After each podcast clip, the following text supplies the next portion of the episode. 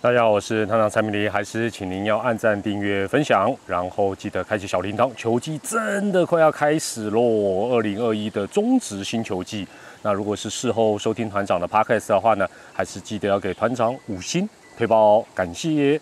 那我们今天呢，继续是二零二一中职五队战绩大预测 Part Two 哦。那上一次是新同学魏全龙第一弹，那今天是 Part Two。副标题是富邦悍将，下半季绝对会更凶悍哦。富邦悍将更凶悍，下半季的时候，那我们上一次有谈到这个新同学魏全龙啊，那当然是比较呃不是很看好的一个第一年的一个预期，那把他的胜率甚至于呢很大胆的下修到全年是三三三哦，从原本的大概三乘五、三乘六。那把魏琼队的这个胜率哦，预期再下修到三乘三三。那详细的大家可以去看这个第一第一呃预测系列第一集的一个分析，我这边就不再重复。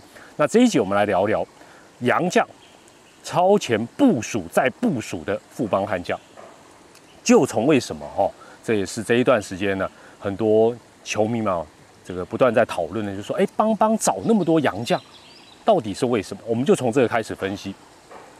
第一，钱多一定是必要的嘛，也是事实啊，也肯花在这方面哦，把钱砸在这个洋将的军备上面哦，这是毫无疑问。第二，疫情，这个新冠肺炎的疫情呢，其实都还是一个比较大的变数。那各国的往来，包括洋将、外籍人士的进出，其实还是存在一些变数，因为后面几个月会发生什么事情，没有人会知道。所以呢，先把这些人准备好。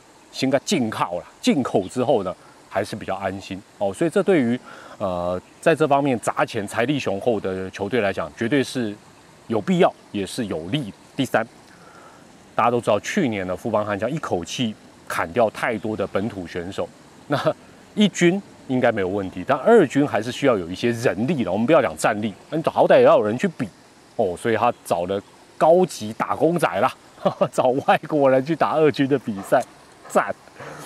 第四，其实有点，我我这已经也不只是在这一集影片我会讲，我过去也讲过很多次，就是说目前富邦悍将的整个建军策略啊，其实就跟他们的富邦勇士篮球队是差不多的。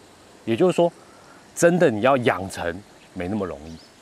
另外呢，也不能速成啊。就算哎，你说哦，这高中生你多会选，马上就像廖健富将哦，马上变集战力，真的不容易。那用洋将的人海战术，其实相对来讲是最有效率的方法。所以你也会常常看到这个红中时不时的会讲说啊，应该放宽，应该要放宽。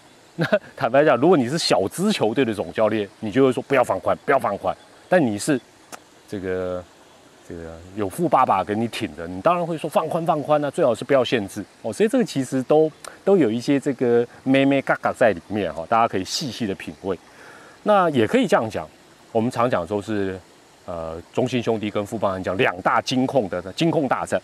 那但是从目前的整个呃事情进展到现在，你会发觉短中期、长期不敢讲了，至少短中期两大金控的直棒的建军策略是完全不一样的路线。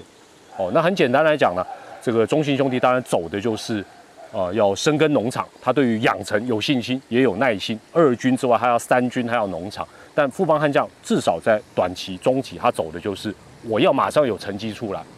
好，第五个，瞄准下半季，瞄准下半季。那为什么特别强调是下半季啊？其实哦，也让我打个预防针了，因为大家都知道中华职棒的上下半季的赛制，任何一队你只要抓到一波连胜，无论是上半季或下半季。有些时候，哎，季后赛的门票就到手。相反的，你可能一个不小心一波连败，甚至有一场你该赢没有赢的比赛，你可能就明年拜拜，明年再来了。所以坦白讲，这个上下半季的赛制，当然投机性相对来讲是比较强的。那为什么特别预期邦邦在下半季会很凶悍，会更具竞争力？主要是两个字：选秀。安尼讲，大家有了解不？无，我可以，我可以说讲，选秀是什么意思？去年第二指名的郭俊麟，如果哦去年季中选秀第二指名的郭俊麟没有太大的意外，今年的季中复出，甚至于可能四五月，哎，他就可以开始有一些呃实战也说不定。那慢一点，经过一整年的努力，季中恢复是可以期待。另外呢，不要忘记今年的季中选秀，邦邦是等等等等第一顺位，所以包括陈冠宇等人，坦白讲是，就是说，因为我毕竟是第一个选，只是我要选谁的问题。那如果譬如说选陈冠宇。